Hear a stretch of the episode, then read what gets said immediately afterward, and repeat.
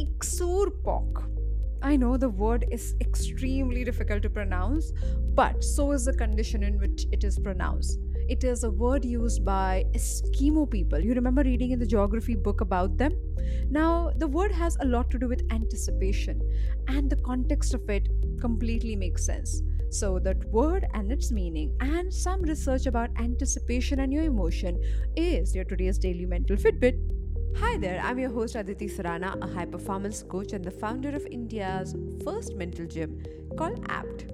I welcome you to Daily Mental Fitbit, a podcast where you learn simple, practical, effective tools and hacks to be mentally and emotionally fit.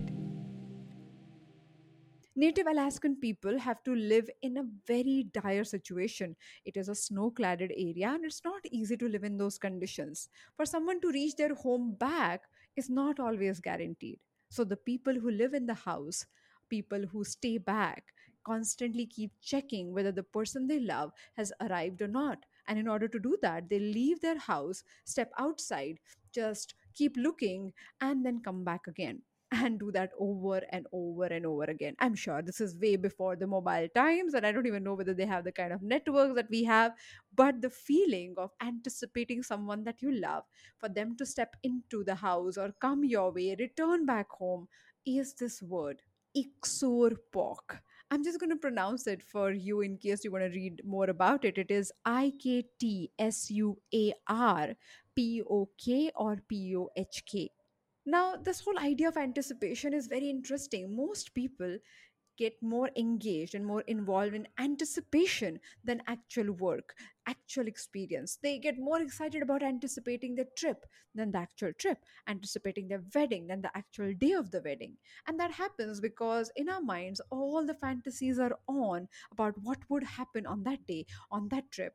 And we just forget that our reality sometimes might be slightly boring than our imagination. Now, iktsuarpok is the feeling that we all have in anticipation when we are waiting for someone or something. We all have experienced that as kids. You know how we waited for parents to come back home?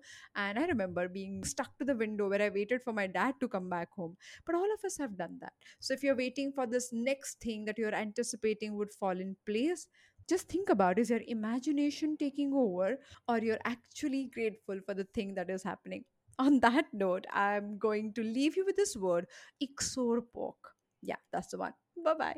More such conversations on Daily Mental Fitbit to claim your mental fitness right away. Thank you so much for joining me today on Daily Mental Fitbit. If you think you want to take your journey with your mental fitness to the next level, then check out India's first mental gym called APT. The website is aptmentalgym.com. I'll see you tomorrow with one more episode.